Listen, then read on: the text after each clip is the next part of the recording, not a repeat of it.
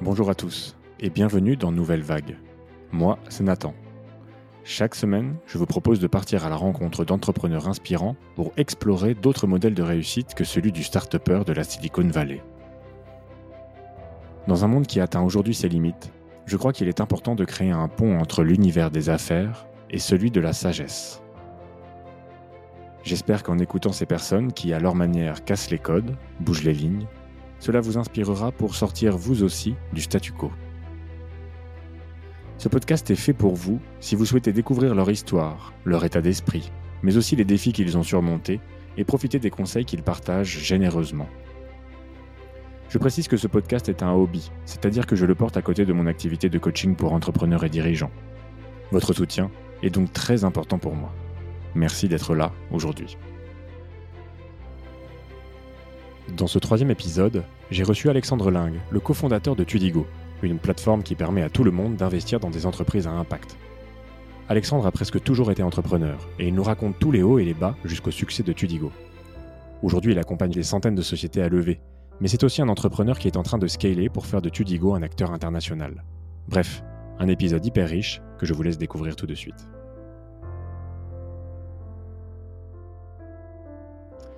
Salut Alexandre et merci d'être avec nous aujourd'hui. Salut Nathan. Euh, Alexandre, tu es le cofondateur de la plateforme de financement participatif Tudigo, donc qui permet euh, en fait de rendre accessible à tous euh, l'investissement dans des entreprises à impact. Yes. Alors, je, t'ai invité, Alexandre, parce qu'il y a pas mal de sujets que je trouve passionnants bah, dans, ce que tu fais aujourd'hui. Alors, déjà, tu as une, casquette d'entrepreneur, donc c'est hyper intéressant parce que tu as, monté cette, cette, entreprise depuis maintenant 10 ans, hein, c'est ça, si je dis pas de bêtises? Tudigo euh, Alors, je, suis entrepreneur depuis 10 ans et euh, Tudigo, ça existe depuis 2018. Ok, d'accord.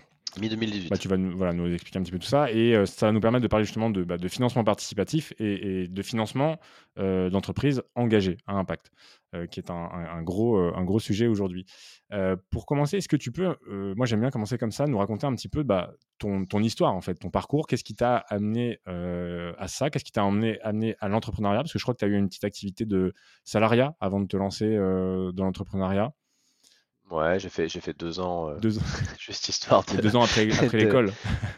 Non, après, alors après l'école, j'ai fait, euh, j'ai fait l'erreur de faire d'abord entrepreneuriat. Et euh, je dis l'erreur hein, parce que juste, ça s'est pas, ça s'est pas passé comme prévu et donc bah, du coup j'avais plus d'argent à, à bout d'un an. donc c'était, c'était compliqué. et, donc et, et, parce que j'avais zéro expérience en réalité et que je partais avec euh, je voulais être entrepreneur plus que j'avais réfléchi à comment j'allais l'être et quel type d'entrepreneur j'allais être. Donc euh, mon premier projet, c'était un projet dans la, la c'était avec un restaurant, je sais un restaurateur d'ailleurs, et c'était un, un, projet de bus restaurant, un peu comme euh, des bateaux mouches, mais sur des sur des bus. Euh, projet assez compliqué en termes d'exécution, et puis puis projet je suis assez content de ne pas avoir mené jusqu'au bout parce que, parce que, parce que la restauration, c'est dur, c'est compliqué. ils, ont, ils ont beaucoup de courage, les restaurateurs. Euh, donc, euh, donc ouais, j'ai fait un an ça et ça, on n'a pas réussi à, à, homologuer le véhicule. Bon, je me suis frotté à tout ce qui était business plan, j'ai gagné des concours, euh, mais au final, j'avais pas réfléchi le truc jusqu'au bout et, et j'ai passé presque un an à réfléchir à un projet finalement. Donc euh, j'ai essayé de mettre les briques en place, hein, mais j'ai jamais lancé le projet. Donc en fait, bon, premier point, c'était l'enseignement à ce moment-là, c'était euh, le jour où je me relance, euh, j'ai un peu mieux réfléchi mon truc, je sais comment le faire, le projet me passionne et je vais aller vite, vite, vite au contact du marché, vite commencer à faire du chiffre d'affaires. En tout cas, déjà tester dans la pratique le monde réel, ce que ça donne, et surtout, je vais pas passer des plombes sur un business plan, euh, un modèle économique, des présentations, des, des decks, etc. Mmh. Je vais commencer d'abord par aller me frotter au marché, euh, parce que de toute façon, en réalité, ma personnalité euh, est beaucoup plus adaptée à ça. Je suis pas, je suis pas très heureux quand je euh, quand je passe une journée entière euh, sur un fichier Excel ou sur un PowerPoint. dire je suis très malheureux quand je fais ça. je finis, euh, je finis la journée, j'ai pas l'impression d'avoir fait grand chose. Mmh.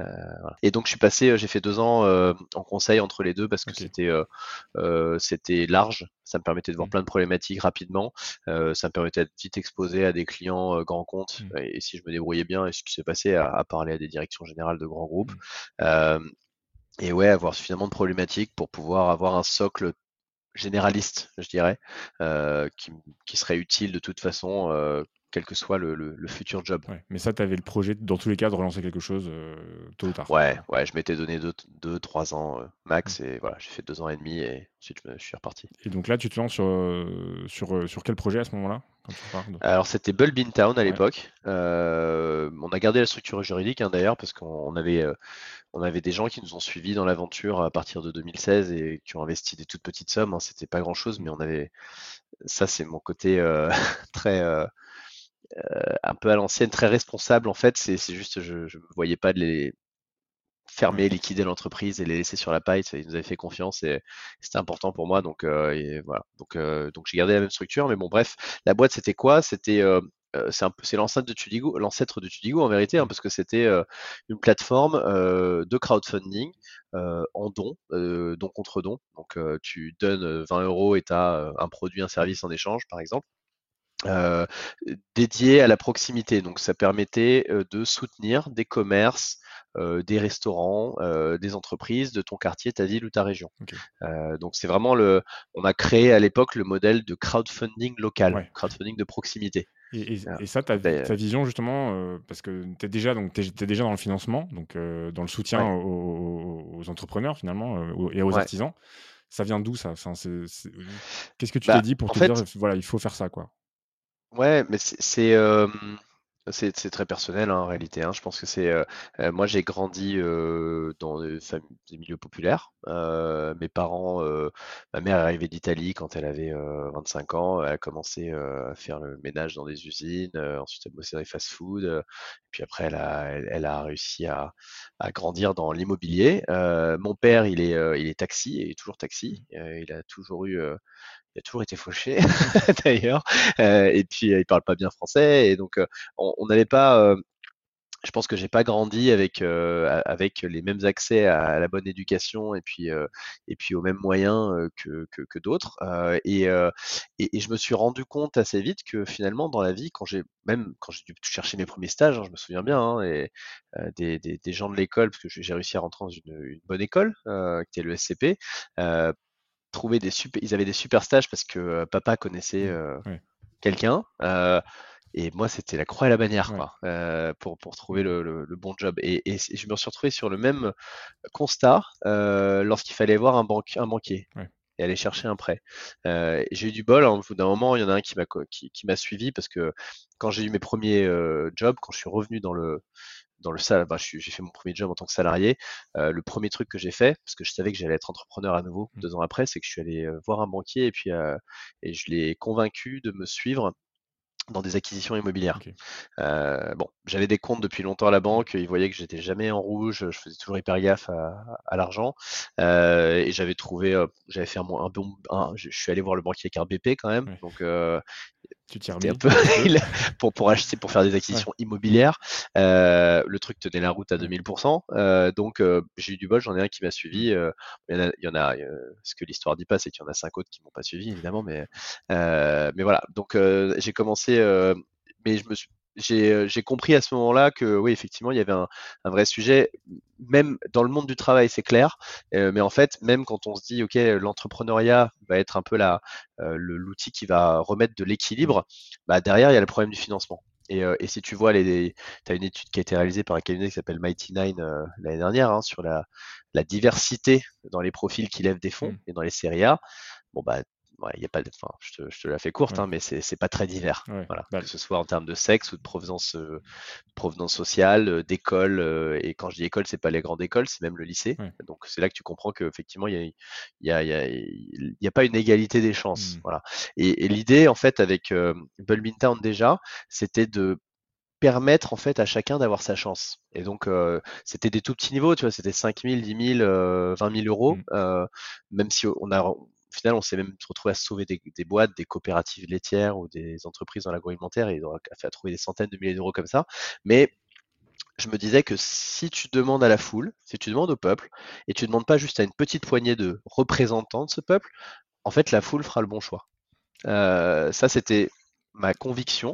Euh, et, d'ailleurs, quand je, bossais en tant que salarié, euh, j'ai à l'époque déjà mis en place tout ce qui était, enfin, j'étais beaucoup dans l'innovation ouverte. J'ai mis en place les premières plateformes de, crowdsourcing. Je pense d'ailleurs c'était en 2012, quoi. Donc bien avant que ça devienne quelque chose de, mainstream. Hmm. Mais voilà. Donc c'est ça, c'était l'idée qui était derrière. Voilà. et je créais en fait une espèce de tontine digitalisée pour, voilà, pour, pour soutenir des projets de, à côté de chez soi. OK. Et ça, donc là, tu disais euh, on, donc euh, à l'époque, vous étiez, parce qu'aujourd'hui, vous êtes deux, enfin, vous êtes deux cofondateurs, vous étiez déjà, donc c'était déjà ton associé euh, de. Ouais, Stéphane, on se connaît depuis très très longtemps. En fait, on s'est connus à l'école et, et ça a été un de mes premiers, un de mes premiers potes en fait mmh. à l'école. on venait pas du tout du même milieu. on était, mais en fait, je pas, un, jour, il m'a, il m'a, il m'a envoyé, je me souviens, je m'en souviens encore, il m'a envoyé un message ouais, c'est mon anniversaire, est-ce que tu veux, est-ce, est-ce, que ça te dit de venir? Je suis bah ouais, ouais, bien sûr. Et puis enfin, à partir de là, on s'est plus quitté. Mmh. Euh, on, s'est, on, a fini coloc, euh, on a vécu des années en coloc. Euh, ensuite, on est parti chacun de notre côté. Et puis quand j'ai décidé de, de, de lancer Bulbin Town, donc je venais de quitter mon, mon job chez Accenture à l'époque. Mais il s'avérait que lui venait de quitter son job en conseil aussi, d'ailleurs, il était en conseil en stratégie dans une boîte qui s'appelait aussi NC. Mmh. Euh, et, euh, et, il cherchait un. Il, il, voulait pas refaire la même chose, et donc il cherchait dans le digital euh, et ou dans le business development. Moi, j'étais en train de monter la, le, le produit, euh, le, le, site, etc. Je suis bah, viens m'aider si tu veux. En attendant, ça te fera de l'expérience gratos hein, évidemment parce que j'avais pas d'argent à lui, proposer. Et en fait euh, il a fait ça trois semaines et puis il m'a demandé euh, bon euh, moi j'aime vraiment bien l'idée j'ai pas envie de finalement finalement ça me donne pas trop envie de, d'aller repartir dans le salariat. Mmh. fais-moi une proposition et, et, je te et je suis moi je serais prêt à te suivre. Et, et du coup bah écoute on a qu'à faire 50-50 on y va vas-y. Et c'est parce que parce que j'adorais voilà Stéphane je, je lui faisais confiance. Donc et je m'étais dit, comme le premier projet, je l'avais fait aussi tout seul, que finalement avoir une deuxième personne, c'était pas mal. Voilà. Et, et, donc aujourd'hui, Stéphane, c'est toujours mon associé, et, et c'est une grosse force parce que parce qu'on a deux personnalités et deux sets de skills à la fois soft skills, hard skills assez différents. Hard skills, on est assez similaires en vérité, mais mais sur mes deux personnalités très différentes, avec même avec pour le coup quand même une même vision, mmh. euh, une vision alignée et, et une, euh, une, conscience l'un et l'autre de nos forces et de nos faiblesses et, euh, et une envie euh, voilà, de s'entraider, donc qui fait que bah, on peut, on bosse, on bosse hyper bien ensemble. Ok, et donc là, une fois que vous avez cette vision, ça a été dur de, de lancer au début. alors Balbington et, et, et, le jour où vous êtes passé sur Tuligo. Alors d'ailleurs, tu peux peut-être nous expliquer comme, pourquoi il y a eu une bascule justement bah, la bascule, en fait, elle est liée. Euh, on, avait on a commencé à, à, mettre en place, à hybrider euh, Town en 2016 euh, avec un projet qui était la biscuiterie Jeannette à Caen, euh, qui est une biscuiterie qui a 200 ans. De Caen Bah, tu connais la biscuiterie Jeannette, du coup. Voilà. La biscuiterie Jeannette de Caen, il y a quelques années, je ne sais pas si tu te souviens, c'était euh, à la barre du tribunal de commerce, et tu avais les salariés qui occupaient euh, la biscuiterie depuis euh, plusieurs mois déjà, parce que euh, ils avaient vraiment envie de, ils voulaient pas la laisser fermer. Voilà, ils voulaient pas que ça ferme. Et, euh, et, un, et un monsieur à l'époque est arrivé en grand sauveur et a proposé de reprendre la biscuiterie. En fait, ce monsieur-là n'avait pas vraiment l'argent pour la reprendre, et donc je suis arrivé à ce moment-là et je lui ai proposé euh, de trouver une solution parce que euh, en face de lui, il y avait des, le liquidateur et des gens qui étaient prêts à prendre euh, un la marque, l'autre les recettes, l'autre les machines. Et, et, en fait, on a fait une première campagne en don contre don et on a réuni 2000 personnes qui ont envoyé de l'argent de toute la France en échange de Madeleine. Euh, donc, euh, à, coût de, à coût de 20 euros, euh, on a réuni comme ça pour eux un peu plus de 100 000 euros. Mmh. Et, et, ensuite, on, a, on s'est dit, bah, c'est l'occasion parfaite de tester ce qu'on voulait faire, à savoir de lancer la version investissement. Donc, on va, bah, c'était le moment d'ailleurs aussi où la réglementation venait de, venait de, de naître, hein, euh, une réglementation qui permettait de faire bah, la, première réglementation du financement participatif mmh. et qui du coup a donné naissance euh, à l'investissement participatif, au, euh, au lending, et voilà. Et, et, donc ça a été nous, on a on a préparé le dossier d'agrément et puis et puis on l'a eu assez rapidement parce qu'on faisait partie des, des, cinq premières plateformes qui, qui avaient déposé le dossier comme ça et on a lancé la Biscuiterie Jeannette, ça a réuni un demi million et ça a sauvé et, le liquidateur, le tribunal de commerce a été obligé de le donner justement. Bah, notre porteur de projet et voilà, notre projet. Quoi. c'est, une, une, belle histoire pour le, pour le, pour le démarrage. Quoi. Voilà, et la bijouterie existe toujours, euh, elle est rentable aujourd'hui, euh, voilà, quelques dizaines de salariés. Euh, mmh. Donc, Voilà.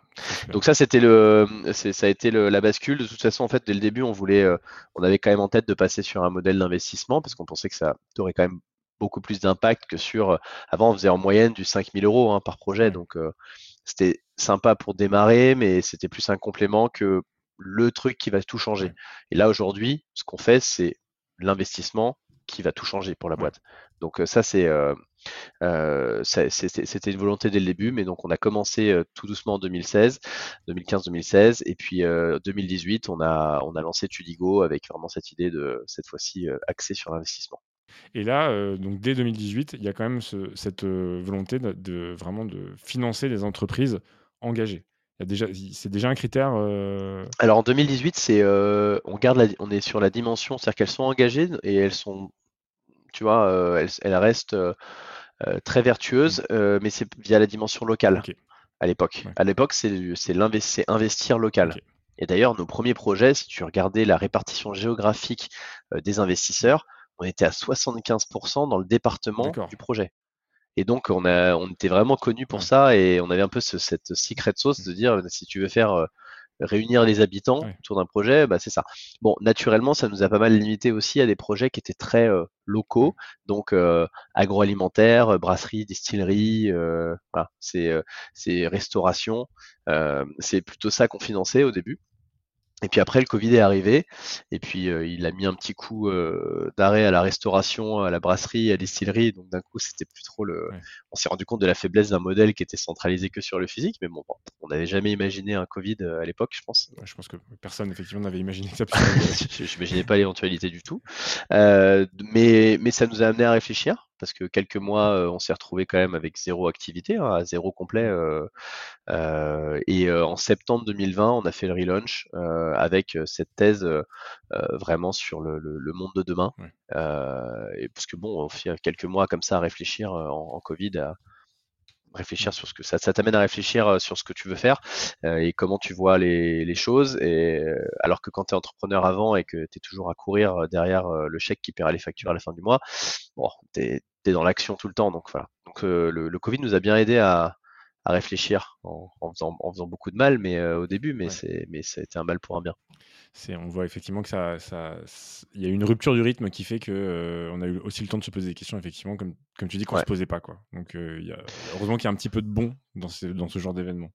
Ouais, mais nous, ça a été extrêmement bénéfique. Hein. Honnêtement, ça nous a amené à tout repenser. On a mmh. tout changé, euh, à la fois sur la thèse, à la fois sur la façon de travailler, à la fois sur l'organisation, euh, la culture.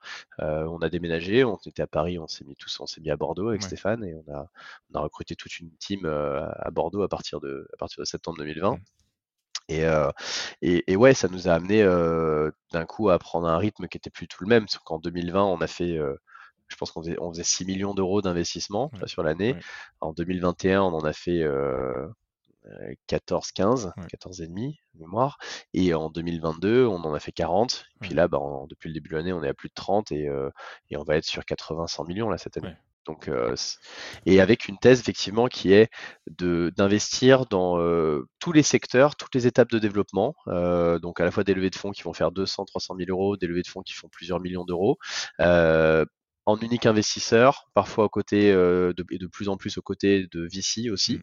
euh, et euh, avec sur des entreprises qui sont responsables, durables ou vraiment à impact, hein, dont la mission c'est vraiment mmh. l'impact. Mais, les, mais à, minima, ça doit être compatible et ça doit être des entreprises qui sont en transition, en train de s'améliorer et avec et qui sont pas nocives pour la pour la société euh, et, la planète. Et comment t'expliques justement cet essor euh, tu vois, de l'investissement participatif? Est-ce que c'est, selon toi, c'est qu'il y a une vraie volonté euh, tu vois, de changer les choses en prenant part, justement, en soutenant des projets? Est-ce qu'il y a aussi peut-être une culture, tu vois, une éducation financière qui est un peu plus importante aujourd'hui et donc des gens qui se sentent aussi tu vois, plus en phase avec les projets portés par ces entreprises? Enfin, C'est quoi pour toi Qu'est-ce qui s'est passé là depuis, effectivement, depuis quelques années? Je pense qu'il y a eu euh, en 2020 avec le Covid, il y a eu euh, une prise de conscience euh, de la, du, sens ou de l'absence de sens pour beaucoup. Hein, et, ça, ça, va aller dans le travail, évidemment. ça, ça, je pense que donc ça, c'est ça, c'était un point, et ça valait également pour l'argent. Mmh. Et, et, en complément de ça, tu avais des produits d'épargne et de placement classiques qui en plus de toute façon n'étaient pas bons. Donc si tu veux, si ça rapporte rien et qu'en plus ça n'a pas de sens, mmh. bah, à un moment, peut peut-être réfléchir à faire autre chose. Donc c'est ce qui s'est passé en fait, et je pense ça, et ça, ça, ça, a fait émerger déjà un début de réflexion de manière générale sur l'épargne et sur l'investissement. Les gens ont aussi eu plus de temps, il y a eu le développement des podcasts, des euh, formations online, plein de trucs qui ont fait que les gens se sont mis à s'intéresser de toute façon à, l'investissement, euh, que ce soit immobilier et autres. Ensuite, il y a eu des, il y a eu tout un contexte aussi. Je pense que le côté start-up, etc., c'est vachement développé. Ça a été poussé par le gouvernement en communication. Tu as eu, as eu tout cet effet licorne, etc. Donc pareil, ça, ça a commencé à populariser cette idée qui était encore pas du tout connue du grand public. Et puis, euh, et puis après, tu as des émissions aussi euh, télévisées, télévisées aussi, qui, je pense, ont, contribué à populariser. Euh, voilà. Un ensemble de choses qui a fait que les gens se sont mis à, regarder l'investissement dans les startups.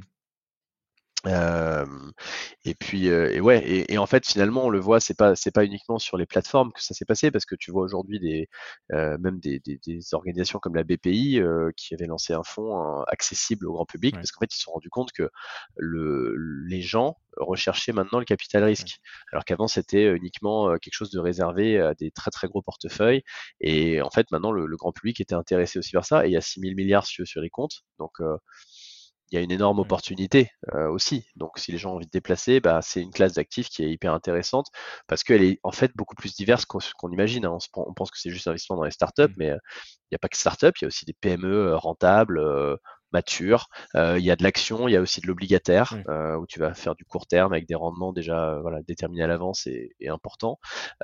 c'est, y a, tu peux investir en direct, tu peux investir via des fonds. c'est extrêmement riche en fait. Et mmh, ce nouveau guichet finalement, que représente tu vois, l'investissement participatif. en quoi ça change justement le, le financement des entreprises et, et, en termes même de gouvernance tu vois, Est-ce que le fait d'avoir bah, finalement des investisseurs qui sont presque une communauté, hein, parce que c'est ce que tu disais notamment sur Burlington, clairement, quand tu donnais la démonstration, c'est des gens autour, c'est impressionnant, enfin, c'est un aspect communautaire qui est très fort. En quoi ça change la donne un peu pour, pour une entreprise justement d'avoir ce, ce recours-là et, et pourquoi il quand est-ce qu'il faut le faire en fait aussi? C'est la question que j'ai envie de te poser. Quand est-ce qu'il faut le faire? Euh, Pour moi, ça reste une, euh, une levée de fonds. Donc, en fait, il faut le faire euh, quand tu as besoin des fonds. Ça, c'est quand tu as besoin des fonds, ça ne veut pas dire que tu n'as plus d'argent. Hein. Ça veut dire que tu sais ce que tu pourrais faire avec des fonds et que ton entreprise est suffisamment mûre. Après, il y a différents stades de maturité aussi là-dessus, hein, mais pour accueillir, ou que toi, en tant que dirigeant, hein, dirigeante, tu es assez mûr pour pouvoir accueillir des investisseurs. en tout cas, c'est comme ça que je le vois. c'est une responsabilité d'avoir des investisseurs au capital. Euh, nous, d'ailleurs, on a ouvert le capital de Tudigo, tu vois, en janvier. Euh, et on a 700 actionnaires. Mmh. Et là, euh, jeudi, là, on a, le, on a un live avec eux. On va leur, voilà, leur donner les résultats. Et tous les trimestres, on le fait. D'ailleurs, on va même augmenter la cadence. Et, et on fait pas juste que leur faire des reporting, parce que d'ailleurs, on n'est pas obligé. Hein. La, la, différence, c'est que tu, les règles sont pas forcément imposées de la même manière.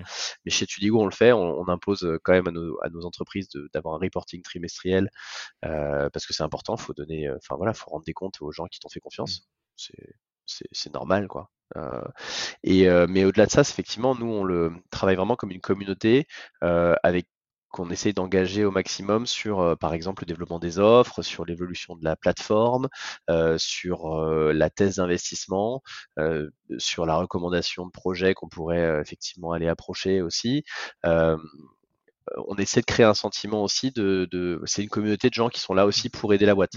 Ils sont engagés avec nous, euh, voilà, et nous on leur rend ça euh, en, dirigeant la boîte du mieux qu'on peut et, en, leur euh, apportant un maximum de visibilité, de transparence dans le développement. Hmm. Et sur les résultats. Et, du coup, donc ça peut vraiment représenter aussi une alternative pour des entreprises à impact qui ont peut-être du mal à, se à lever auprès de auprès de VC ou de sur ces sujets-là ou, ou, pas forcément? Enfin, Alors, ça dépend un peu de l'étape. Moi, je dirais que aujourd'hui, nous, on intervient à la fois sur des boîtes qui sont en seed et d'autres qui sont en série A ou entre série A et série B. là, on va commencer à faire aussi des séries B. et sur des séries A, série B, en général, on va être le co-investisseur. C'est-à-dire qu'on va être mmh. comme un autre VC. Euh, et, on est, c'est les VC qui nous appellent ou c'est la boîte qui a quasiment terminé son tour et qui vient faire la fin avec nous. Euh, et, donc on vient compléter un tour de table. Euh, là, ce qui est intéressant, c'est qu'effectivement, tu rajoutes la dimension communautaire sur un tour de table qui est très, voilà, très institutionnel, quoi, et très et où c'est juste l'argent. Et tu ramènes une couche communautaire, ce qui fait que tu crées quelque chose en plus. Tu viens chercher ça. Nous, c'est ce qu'on a, on a cherché, hein, parce que tu dis go en janvier, c'est une boîte qui était qui est rentable, qui dégage un, débit de assez de chiffres, mmh. qui a pas besoin d'argent pour continuer à grandir. Mais on venait chercher, euh, bon, on a rempli un peu les caisses parce que ça permettait euh, de, de, pouvoir se projeter encore plus loin et d'avoir une vision encore plus euh, ambitieuse, mais surtout on voulait vraiment bah, avoir cette communauté d'actionnaires engagés à nos côtés. On trouvait ça hyper, enfin nous on, trouvait ça hyper cool, quoi, clairement. Et on trouve toujours ça très très cool. et de plus en plus de boîtes trouvent ça cool parce qu'avant c'était pas vraiment ça qu'elles venaient chercher. Ouais. elles disaient, bah, c'est ah en plus ça fait la communauté, mais maintenant on en voit de plus en plus qui viennent chercher ça en premier lieu, ça fait partie de leur philosophie et du, c'est ce qu'elles veulent comme positionnement pour leur marque. Souvent, c'est des marques d'ailleurs qui font ça. Donc après, tu as les boîtes sur lesquelles tu viens en amorçage. Et mm. donc, tu es sur un tour de table où euh, globalement, euh, Tudigo va être l'unique investisseur ou l'investisseur euh, très majoritaire, mm. et puis il y aura peut-être quelques business angels. Là-dessus, en fait, on vient remplir un, manque hein, qui s'est créé et accentué les deux, trois dernières années, euh, parce que les fonds, en fait, euh, si tu as, tu, je pense que tu as suivi, mais en fait, ils se sont déplacés euh, de plus en plus loin dans les stades de développement. Pourquoi? Parce que le modèle d'un fonds, c'est qu'il avait, bah, et surtout, il y a eu 2021 où ils ont eu énormément d'argent, et donc, comme le fonds, en fait, il est payé quand il le déploie, bah, il fallait qu'il déploie le plus vite possible. Pour déployer le plus vite possible, hein, si tu as des ressources limitées, c'est quoi le meilleur moyen de le faire? Bah, C'est de mettre que des gros tickets. Et donc pour mettre des gros tickets, bah, il faut des grosses boîtes ou des gros tours de table à minima. Donc ils ont préféré faire ça parce qu'en fait, le déployer sur des petites boîtes, ça voulait dire faire le. Ils faisaient le même travail pour 10 fois moins de revenus. 10 fois moins d'argent investi. Et ça, c'est à la fois pour l'investissement et c'est aussi en post-investissement parce qu'ensuite, ils ont le suivi des boîtes. Euh, donc, voilà, comme ils sont pas digitalisés, qu'ils n'ont pas le staff pour, c'est tout petit. Hein, la plupart des fonds, euh, surtout en amorçage, où la plupart des fonds, ils ont moins de 10 personnes. Hein, ils ont, c'est des équipes de 2 à 5 personnes. Euh, donc, ils sont pas capables de gérer un grand volume euh, de projets et un grand portefeuille de, de, de boîtes. Euh, ce que nous on peut faire grâce à et notre organisation qui est conçue pour ça et euh, la techno qu'on utilise à, fond pour aussi euh, digitaliser un max de choses. Et donc, c'est quoi les défis un peu, tu vois, quand on, a une entreprise qui, et justement qu'on veut aller lever comme ça sur du participatif C'est quoi les challenges qu'on a et, est-ce que tu pourrais partager de ton expérience, parce que qui maintenant est hyper importante sur les sujets, parce que vous avez accompagné beaucoup d'entreprises sur ce sujet, c'est quoi un peu les clés pour réussir sa levée tu vois, en, justement sur une plateforme comme tu dis Go Alors, la clé, c'est d'avoir une bonne boîte déjà. C'est, euh, je pense que le premier point, c'est, nous, on reçoit 800 dossiers par mois. Hein. donc, euh, on rencontre 300 entrepreneurs, on en passe 60 en comité, et puis, euh, et puis, à final, on en lance 2, 3 par semaine des levées de fonds. Le premier point, c'est d'avoir une entreprise qui tient la route déjà, qui a de la et un deal investisseur. Ça, c'est souvent une erreur, moi je vois dans les certaines sur, sur certaines plateformes, euh, un deal investisseur qui est cohérent, euh, parce qu'en fait, si tu, c'est comme si tu mettais sur euh, le marché et auprès du et, avec, tu commercialisais avec une agence un, un appartement à deux fois le prix, à deux fois son prix. Bah ça va mettre euh, quatre fois plus de temps, voire ça va pas se faire. Et, et, souvent, moi, ce que je, l'écueil que je vois sur euh, sur les plateformes avant et puis encore certaines encore maintenant, hein, euh, c'est qu'elles vont avoir des valos qui sont délirantes, qui sont quatre fois au-dessus de ce qu'il faudrait mettre, sous couvert que c'est des investisseurs particuliers qui n'y connaissent rien et voilà. Ça, c'est pas ok. Ça c'est euh, ça c'est le meilleur moyen de, de, bon un pour la plateforme, je sais pas comment ils vont faire dans deux ans, euh, voilà, enfin comment ils, comment au fil de l'eau comment ils comment ils vont gérer ça, parce que les investisseurs ils vont se rendre compte quand même, mais euh, mais de plus en plus tu as des investisseurs qui commencent à comprendre. Mmh. en tout cas nous on fait un travail au quotidien pour les éduquer là-dessus. On essaye de et, on va vachement accentuer ça dans les mois qui viennent, mais on veut que tout le monde soit expert. On veut, on veut, rendre les, les Français experts dans l'investissement, le capital risque, parce que euh, on est persuadé que s'ils comprennent bien, ils investiront. Mais ils investiront bien. Voilà, tu vois, et, en, toute, en, toute, connaissance de cause, et on veut, on veut qu'ils fassent que ça. Euh, donc, donc le, premier point, c'est parce que c'est un écueil que j'ai pu voir, euh, c'est d'avoir euh, l'entreprise qui est prête à lever, qui est pas juste, qui lève pas juste pour recouvrir des pertes, mais qui a un vrai projet, qui sait comment utiliser les fonds.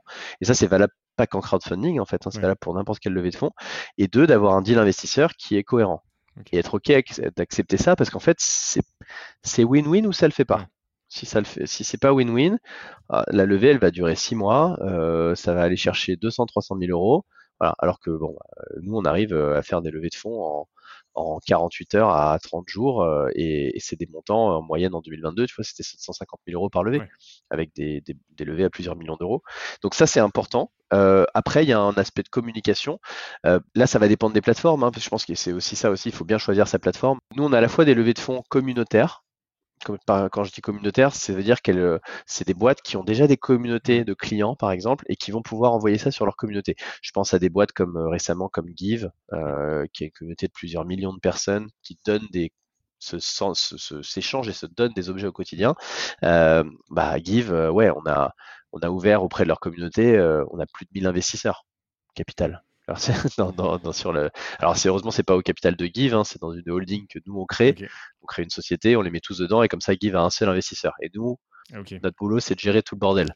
Après, c'est de gérer les milles. ce modèle-là, vous le faites pour chaque levée ou c'est spécifique là parce que vraiment il y avait euh, beaucoup d'investisseurs? Non, non, on fait pour chaque levée parce que la, moindre levée, on a 100, 200, 300 personnes. Donc, euh, Give, c'est extrême, ça part carrément sur plus de 1000.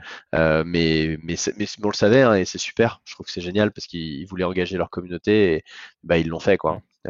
Et les gens pouvaient accéder avec un ticket bar en plus. Donc, donc c'est très bien. Et après, tu as des projets qui sont euh, qui ne sont pas communautaires, qui sont euh, plus, par exemple, très B2B, euh, SaaS, des medtech, des biotech, et où là, bah, ça va reposer sur le projet et la capacité du projet à convaincre la communauté Tudigo. Mmh.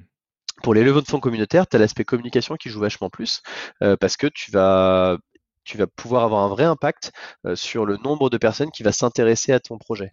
Et donc, bah, mine de rien, c'est quand même bête, mais quand tu travailles bien là, cette communication-là, alors nous, on guide, hein, on guide pas à pas les entrepreneurs là-dessus. On est, parce qu'on est, on est expert sur la façon de mobiliser les communautés, parce qu'on, c'était notre boulot euh, même avant, hein, quand on faisait du, don contre don, on était obligé de le faire euh, pour même des tout petits montants, euh, mais on travaille ça avec eux, on les accompagne vachement là-dessus. Et, ceux qui le font bien, bah ouais, ils, démarrent la levée de fonds. Il y a déjà des milliers de personnes qui attendent l'ouverture de la levée de fonds. Mmh. Et ça, ça permet de démarrer très vite. Et donc, ça m'en vient au troisième point, bah, il faut que ça aille vite. La levée, ça doit aller vite. C'est pas, faut pas que ça traîne une levée de fonds, euh, surtout sur une plateforme de crowdfunding euh, ou d'investissement, parce que tout le monde le voit. Et puis, euh, et puis qu'il y a un effet de FOMO qu'il faut pouvoir créer. Donc, en fait, faut que ça, quand ça démarre, ça doit terminer rapidement, ça doit monter, ça doit monter, ça doit monter. Donc, ça doit être extrêmement dynamique. Il faut, faut, travailler sa street cred, quoi. Donc, voilà, donc pas la peine de le lancer à la va-vite pour, en se disant, faut que je lance le plus tôt possible pour ensuite ouvrir les fonds. Non, non tu le lances quand tu es prêt, parce que une fois que tu le lances, après, on termine vite. Mmh. Le but, c'est pas de passer tout tout ce qu'on a réussi à créer aussi comme l'intérêt d'une plateforme comme Tudigo euh, par rapport à la levée de fonds traditionnelle. Euh, c'est aussi euh, le, toute la, la, bande passante qu'on va libérer pour l'entrepreneur. L'entrepreneur, il se rend pas compte, mais quand il vient voir un leveur de fonds qui lui prend 5% euh, pour faire sa levée de fonds, mmh. euh, bah, en fait, le bonhomme, il fait un grand max, il fait un deck, et d'ailleurs, souvent, il le fait pas, euh, il revoit un peu le BP, il fait un grand shoot mail à, à la base de tous les fonds et des réseaux business angels que tout le monde a. il attend les réponses, et quand il y a des réponses, il organise des meetings. Et puis, l'entrepreneur, il passe sa vie en roadshow à répondre à des questions sur le BP, etc. Alors que quand il est chez Tudigo, euh, une fois qu'il a passé notre comité, sachant qu'on a un comité par semaine et globalement le process il peut durer euh, 10 jours, hein, euh, ça va assez vite. Euh, ensuite, on prépare la levée, on la lance, il fait 2-3 lives auprès des gens voilà, et qu'on a organisé nous. Et pour le reste, en fait, c'est Tudigo qui gère tout. Hmm il a, il, a même pas besoin de parler à, 98% des investisseurs. donc il y a un gain de temps ça énorme. se fait parce que c'est voilà, il y a un gain de temps énorme. C'est les équipes de Tuligo qui parlent aux investisseurs tous les jours. Euh, c'est les gens qui découvrent naturellement et qui investissent tout seuls. Euh, euh, sur les projets parce qu'ils ont, ils ont, ils ont accès à toute la documentation. Ça, c'est aussi un travail qu'on fait nous, c'est mettre à disposition des gens des informations les plus claires, transparentes possibles sur toutes les boîtes parce qu'on pense que c'est essentiel en fait. Mmh. Il faut, il faut vraiment être transparent avec les gens si tu veux créer de la confiance à long terme. Mais ben, bah, ça, ça fait que les gens peuvent se positionner tout seuls aussi. Il y a pas, pas mal de gens qui critiquent euh, tu vois, le modèle traditionnel de financement. Est-ce que, euh, qui est hyper centré justement sur le profit, euh, tu vois, sur, sur des ROI rapides, est-ce que finalement le financement participatif avec cet aspect communautaire, c'est pas justement un moyen qui permet de favoriser justement une approche un peu plus tu vois, sociale et solidaire sur, le, sur, sur les projets portés? Alors, je pense que je vais pas te dire, parce que le film en plus, ça prête pas du tout à ce qu'on fait, mais greed is good, tu vois. Mais c'est, il euh, n'y a pas de, il a pas d'impact durable sans rentabilité. Il n'y a pas de, il a pas d'impact massif sans croissance. Donc, pour moi, il faut aligner les deux. C'est, déconnant en fait de, de proposer, par exemple, tu vois, un, projet euh, avec des conditions d'investissement hyper favorables pour euh, le projet, pas pour alors que le projet il a il a pas du tout, euh, il, est, il, est, pas du tout sain financièrement, etc. C'est, très court-termiste et puis en, parce qu'en fait, de toute façon, il vient un moment, par exemple, j'ai pu voir, tu vois, sur certains sites des projets proposés, c'est des, des boîtes pas rentables, mmh. ils proposent du, de l'investissement en obligataire, donc ça veut dire qu'il faut le rembourser une certaine période alors que la boîte, elle, perd des millions d'euros, comment elle va faire en fait? À un moment arrive l'échéance, bah, c'est terminé, c'est la fin de la boîte en fait. Mmh. Donc ça, c'est pas rendre service à, l'entreprise. Euh, pareil sur le, les sujets de valorisation, bah, avoir une bonne valorisation autour de table sur lequel tu es, en fait, ça va t'aider à faire les prochains aussi. Mmh. Parce qu'en fait, quand tu pars avec une trop grosse valo, souvent ce qui se passe, c'est que tu arrives au prochain tour, tu n'as pas la taille de boîte qui correspond à ta valo. Et donc, en fait, l'investisseur, bah, il vient pas. Mmh. Tu l'as perdu. Donc, donc, pour moi, ça, c'est important. Après, euh, ouais, je, je pense qu'il y a la. Pour, on a, en fait, je pense qu'on a du bol parce qu'en fait, aujourd'hui, euh, finalement, on, on se rend compte d'un truc, c'est que les boîtes qui sont euh, vertueuses, euh, et qui euh, résolvent des problèmes euh, sociétaux et environnementaux, environnementaux, en fait, c'est celles qui sont en train de se développer hmm. le plus aussi. Elles, elles, trouvent les bons investisseurs, elles ont les bonnes valos, elles ont des belles perspectives, parce que le monde va dans ce sens-là. La boîte qui, est, qui fait, tu vois, qui, qui, qui, qui, pour le coup va à contresens de ça, elle est même pas dans l'air du temps. Ouais. Donc c'est la chance de notre époque, je dirais aussi. Hein, C'est que finalement les boîtes qui ont un avenir, c'est celle-là. Mmh. Euh, donc moi, je, pour moi, il n'y a pas d'opposition entre les deux et euh, enfin, en tout cas, je, je veux, ça, il faut absolument aligner les deux. Ouais. Et, et, tu penses que, tu vois, je, je sais que tu as fait un post assez récemment sur euh, l'entreprise Chine. Est-ce que tu penses que justement, ce, ce tu vois, cette, comment dire, cette prise de participation tu vois, du consommateur hein, finalement, tu vois, qui devient un peu consommateur. Est-ce que ça va sonner le glas peut-être de ce genre d'entreprise dans quelques années? Alors parce qu'on voit qu'il y a quand même encore beaucoup de gens qui. Bah, quand j'aurai atteint, euh, les, quand on aura atteint avec Tudigo, tu vois, les, les objectifs qu'on s'est fixés là mmh. en équipe, mmh. euh, avec Stéphane et avec toute l'équipe, euh, ouais, parce que on, parce qu'on pèsera, on pèsera plusieurs milliards et, et on aura un, là on impactera très fortement parce qu'on financera sûrement pas des boîtes comme Shine. Alors justement, bah, tu me, tu me tends une perche. c'est quoi un peu les, tu vois, c'est quoi les prochaines étapes? C'est quoi les, les enjeux pour vous, euh, les next steps quoi? Euh, bah, il y, en a, y en a pas mal. Hein, honnêtement, c'est, euh, on va aller, on continue à développer en fait notre offre parce que le but c'est de pouvoir proposer en fait un, on veut vraiment que tu puisses, tu, tu veux investir en capital risque, en private equity, en non côté de manière générale, bah, tu, tu viens chez Tuigo, il y a tout, il y a tout ce qu'il faut il y a tout ce qu'il faut pour tout le monde. Il y a, euh, et donc, on a, c'est pour ça que chez Tulico, en fait, tu trouves à la fois euh, tous les secteurs, tous les stades de développement, tous les coins de la France également. Euh, tu trouves des projets, des opportunités d'investir en actions, donc sur le long terme. tu trouves en obligataire, où là, tu investis sur des durées de 12 à 36 mois, avec un taux d'intérêt, un taux fixé à l'avance, compris en général entre 10 et, et 12% on a rajouté là récemment euh, un, peu notre pilote des fonds d'investissement, puisqu'on a créé euh, un véhicule euh, qui est Apollo, Apollo 2023, il y en aura d'autres des comme ça. On a mis ensemble 10 boîtes qui vont être accélérées là en septembre, mais tu investis, tu mets un ticket et tu investis directement dans les 10 boîtes. Donc c'est un peu comme si tu faisais de la diversification avec un seul ticket. mais on va proposer des fonds, on va proposer du secondaire là aussi très prochainement.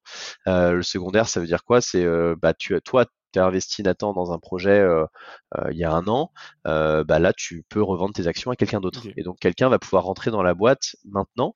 Ça l'intéresse potentiellement maintenant et pas avant parce que lui il était il n'aimait pas être au tout début. Hmm. il préfère être sur une entreprise qui a déjà un peu de plus de chiffre de traction. Pour autant, cette entreprise-là n'est pas en train de lever des fonds. Voilà, ça va lui permettre de faire ça. Et toi, Nathan, ça va te permettre de céder ces actions-là, récupérer ta mise et une plus-value potentiellement, et puis réinvestir sur autre chose. donc voilà, donc il y a pas mal de développement et, plein d'autres en fait sur sur le produit, sur la plateforme qu'on va qu'on va rendre de plus en plus intuitive aussi. Et puis, euh, et puis après, on a, on a le sujet de l'international, parce qu'en fait, on devient, euh, on avait un agrément qui était français jusqu'à maintenant, et on devient européen.